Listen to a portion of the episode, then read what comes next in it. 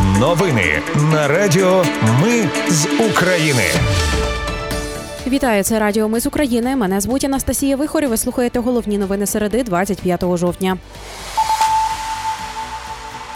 Російські війська влучили по території неподалік Хмельницької атомної електростанції. До кінця цього року Україна вийде на виробництво десятків тисяч дронів за місяць. Збройні сили України сформували батальйон Сибір, що повністю складається з громадян Росії. А Укрзалізниця додасть жіночі купе до ще чотирьох поїздів. Про все це та більше за мить у новинах на Радіо Ми з України. Російські війська влучили по території неподалік Хмельницької атомної електростанції. Внаслідок вибуху пошкоджені вікна у двох корпусах. Через пошкодження лінії електропередачі знеструмлено майже дві тисячі споживачів у Славуті та Нетішині. Повідомили в Міненерго. Володимир Зеленський провів щоденну нараду. За його словами, Україна готується до ударів терористів по енергетичній інфраструктурі. Цьогоріч не лише захищатимося, але і відповідатимемо, заявив Зеленський. До кінця цього року Україна вийде на виробництво десятків тисяч дронів за місяць. Про це заявив міністр з питань стратегічних галузей промисловості. За його словами, вже зараз Україна виробляє безпілотники тисячами. Це та сфера, яка зростає у нас навіть швидше ніж боєприпаси і бойова зброя, сказав міністр. У збройних силах України сформували батальйон Сибір, що повністю складається із громадян Росії. Про це повідомляє видання Bloomberg. Батальйон Сибір об'єднав десятки росіян і представників етнічних меншин Росії, які приїхали через треті країни, щоб приєднатися до української армії. На відміну від добровольчих батальйонів, як от Легіон Свободи Росії, які заявили про підтримку України, ці солдати є частиною регулярної української армії. і Очікують, що їх дуже скоро відправлять у бій. Австралія оголосила про новий пакет військової допомоги для України на 20 мільйонів доларів. У ньому обладнання для розмінування, портативні рентгенівські апарати, 3D-принтер для металу і протидронові системи. Також до Німеччини прибув австралійський літак-розвідувальник. Він захищатиме маршрути, якими постачають допомогу для України.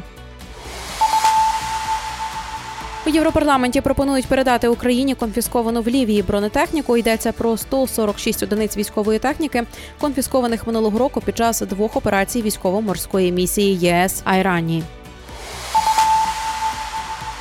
Національне антикорупційне бюро України і спеціальна антикорупційна прокуратура повідомили про підозру п'ятьом особам у завданні майже 100 мільйонів гривень збитків державному підприємству Енергоатом з метою заволодіння коштами. Підозрювані збільшили втричі ціну договору роботи з будівництва централізованого сховища відпрацьованого ядерного палива. Екснардеп Максим Микитась, який вже є фігурантом трьох корупційних справ, отримав нову підозру в ще одній схемі на 307 мільйонів гривень. Він спільно з колишнім першим заступником начальника генштабу та ще чотирма фігурантами організував схему відмивання грошей на будівництві захищених складів для зберігання ракет та боєприпасів. Протягом листопада-грудня 2018-го Міноборони переказало на рахунки підконтрольного депутату товариства понад 307 мільйонів гривень. Утім, склади так і не побудували, а гроші вивели. Також Національне антикорупційне бюро України повідомило про підозру чинному нардепу, який організував схему заволодіння земельними ділянками площею 323 гектари. За даними центру протидії корупції, йдеться про депутата від групи довіра Роберта Горвата. Підозру отримав Горват та ще троє людей. За задумом директор держпідприємства мав відмовитися від права користування землею та звернутись до Держгеокадастру області із відповідною заявою. Згодом земельні ділянки видавали фізособам, а вони вже продавали їх компанії підконтрольній нардеп по збитки державі склали 123 мільйони доларів.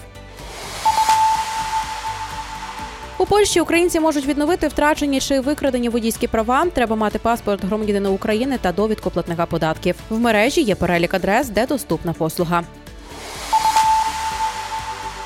Укрзалізниця додасть жіночі купе до ще чотирьох поїздів. З 15 листопада вони з'являться у потягах Харків, Ужгород, Київ, Ужгород, Запоріжжя, Ужгород та Одеса Рахів. За словами голови управління Укрзалізниці, жіночі купе в середньому заповнюється на 93%, а за 4 місяці вдалося продати 25 тисяч таких квитків. Ну і на завершення, вперше український вчитель увійшов до десятки найкращих освітян за версією премії Global Teacher Prize. Це Артур Пройдаков. Він навчає дітей української мови та літератури. До списку із 50 найкращих вчителів світу потрапила ще одна українка Людмила Таболіна, теж вчителька української мови та літератури. Це були новини на радіо. Ми з України. Мене звуть Анастасія Вихор. Наші новини про те, що дійсно відбувається в Україні. Ми не робимо новини, зважаючи на чиїсь політичні або ж бізнес-інтереси. У нас тільки реальні факти. Якщо на вашу думку, те, що ми робимо, важливо, підтримайте нас. Заходьте на сайт Ми з України.ком та тисніть кнопку Підтримати. Почуємось. Радіо Ми з України. Перемагаємо разом.